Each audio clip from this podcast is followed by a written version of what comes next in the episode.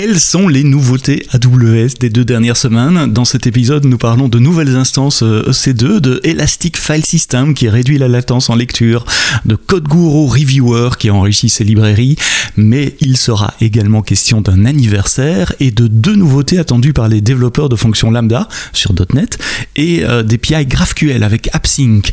Le podcast AWS en français, c'est parti, c'est maintenant.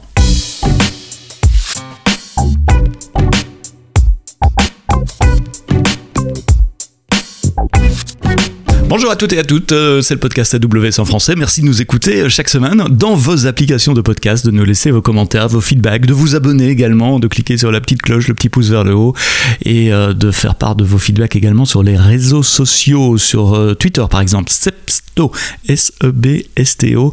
Vous êtes nombreux à me laisser vos feedbacks toutes les semaines et je vous en remercie. J'espère que ça va bien pour vous en cette fin de semaine, si vous écoutez le podcast juste après, après sa sortie. Typiquement, vous l'écoutez le vendredi ou pendant le, week-end en courant sous la douche, en, nettoyant la voiture, en faisant le jardin. Quoique le jardin pour le moment en hiver c'est peut-être un peu, un peu en pause.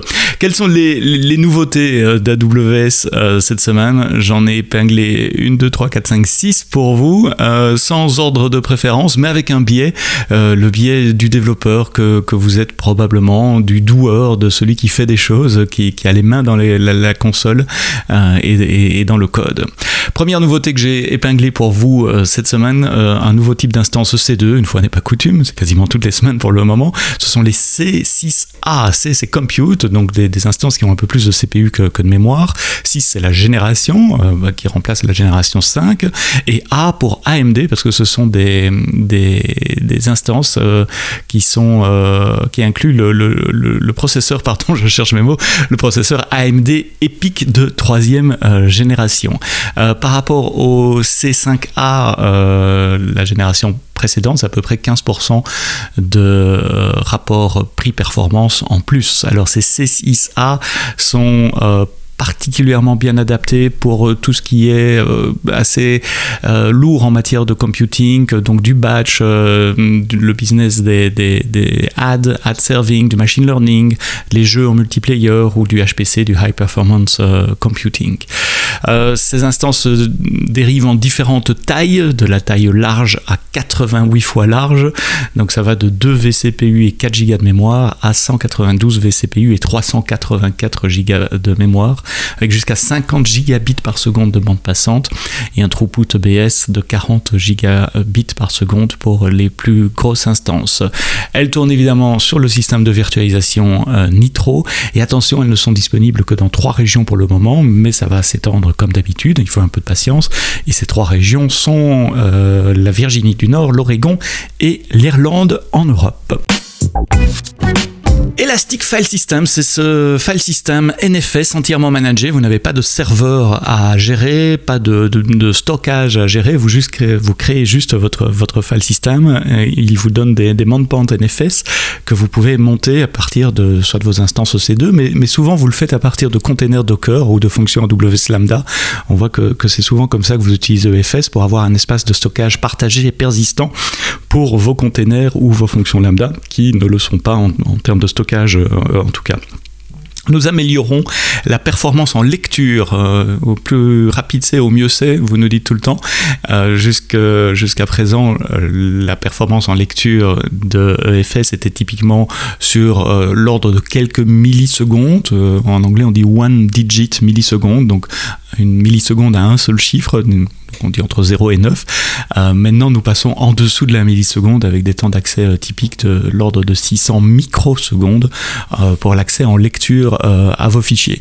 Qu'est-ce que vous devez faire pour prendre avantage de cela? Bah, Rien, c'est activé déjà aujourd'hui sur les file systems que vous avez et évidemment ceux que vous allez créer dans toutes les régions où se trouve EFS ou EFS est disponible. Donc c'est vraiment un, switch, on a, allumé le truc. Et ça montre encore une fois un des avantages d'utiliser des infrastructures cloud parce que bah, sans rien faire de votre côté, sans essayer d'optimiser la performance de votre côté, vous bénéficiez automatiquement des performances que nous pouvons euh, apporter à l'infrastructure euh, Dans le blog post que j'ai mis dans les notes de ce podcast, euh, Jeff a, revenu un peu sur l'historique des, nouveautés EFS depuis le lancement. Et puis il termine avec un petit post-scriptum en disant on a une roadmap à l'année qui est très chargée, donc attendez-vous encore plein d'améliorations et de nouveautés autour d'Amazon Elastic File System, ce système de euh, serveur de fichiers euh, NFS euh, partagé et entièrement géré. Code Guru, Code Guru Reviewer s'enrichit d'une librairie et d'un nouveau security detector pour euh, les failles d'injection de log. Euh, donc Code Guru Reviewer, vous savez, c'est ce, système qui utilise de l'apprentissage machine pour analyser votre code source et pour essayer de détecter des problèmes euh, tantôt de performance ou de sécurité par exemple dans votre code source avant même que vous ne compiliez et testiez votre code. Code Guru Reviewer est organisé maintenant en librairie. Il y a des librairies de détecteurs. Donc un détecteur, c'est une, capacité qu'a Code Guru Reviewer à détecter un certain type de euh, problème. Par exemple, euh, on a un détecteur qui euh, se focus sur les, les 10 vulnérabilités les plus communes du projet OWASP. Il y a un autre détecteur qui a été introduit pendant la conférence Reinvent en fin d'année passée pour détecter les secrets dans votre code. Si vous avez hard-codé des des, secrets, des mots de passe, des clés d'API, etc. Ce détecteur permet de les, détecter. donc maintenant, on a regroupé tous ces détecteurs dans une librairie qui vous permet ah ben, d'avoir une, vue euh, exhaustive de tous les détecteurs et de choisir lesquels vous souhaitez utiliser pendant vos euh, reviews. Autre nouveauté, c'est un nouveau détecteur euh, pour détecter les, risques de log injection. vous savez, c'est le type de vulnérabilité qu'il y a eu avec Log4j il y a, quelques semaines où un, un, attaqueur, une personne malveillante pourrait injecter des chaînes de caractères qui seraient ensuite loguées et le système de logging déclencherait quelque chose, interpréterait ces chaînes de caractères pour, pour euh, exécuter euh, du code. C'est ce qui s'était passé avec Log4j. On avait sorti de façon assez opportuniste et réactive un, détecteur spécifique à, cette faille Log4j dans les jours qui avaient suivi l'annonce. Maintenant, on a généralisé ce détecteur pour toutes les, les erreurs d'injection liées au log pas uniquement euh, Log4j. Et donc il y a un nouveau euh, détecteur des log injection flows, comme on dit en anglais, euh, les, risques d'attaque par injection dans les logs. Joyeux anniversaire Je vais m'arrêter là, je vais pas chanter plus longtemps, mais euh, DynamoDB fête ses 10 euh, ans. Il a été annoncé le 18 janvier 2012, donc on est un peu après les, les, 10 ans là, 10 ans et un mois. C'était Jeff et Werner qui avaient annoncé euh, DynamoDB il y a 10 ans. Dans un, blog post que j'ai eu le plaisir d'écrire, je, reviens sur 10 ans de DynamoDB, 10 ans d'innovation en fonction de, vos feedbacks, mais je reviens aussi sur la genèse de DynamoDB, une, saison de shopping sur Amazon.com qui s'était très mal passé en 2004 parce que le, volume de trafic avait fait planter nos bases de données euh, relationnelles à l'époque. Et euh, à ce moment-là, on s'est posé la question est-ce qu'on a vraiment besoin de bases de données relationnelles pour des choses comme le, panier d'achat sur Amazon.com ou la gestion des sessions sur Amazon.com Il n'y a pas de complexité transactionnelle il n'y a pas de query complexe de jointure à faire euh, pour, pour interroger ce data store et c'est comme ça qu'on a créé un data store qui s'appelait Dynamo à l'époque, pas DynamoDB, euh, qu'il fallait quand même installer, euh, mais qui était une, base de données NoSQL extrêmement performante, extrêmement euh, scalable. Et plusieurs équipes l'avaient, l'avaient installé en, interne, mais l'adoption ne, démarrait pas et en, posant la question pourquoi il n'y a pas plus d'équipes qui, qui utilisent DynamoDB, Dynamo pardon à l'époque, une, une, des raisons c'était que bah, il fallait quand même l'installer installer soi-même, le scaler soi-même, euh, gérer des serveurs. Et beaucoup d'équipes préféraient la simplicité des services managés. Donc on a combiné euh, Dynamo avec un, service managé NoSQL qui existait à l'époque, qui s'appelait euh, SimpleDB, pour créer DynamoDB. C'est la, la, structure de données, l'engin de base de données performant et scalable de Dynamo que Amazon utilisait en interne, avec la facilité d'un service entièrement géré, où vous n'avez pas à vous occuper du, du matériel, du logiciel sous-jacent, ni même de la partition des partitions des données. Tout ça, c'est géré entièrement pour vous et c'est comme ça que DynamoDB est né il y a 10 ans.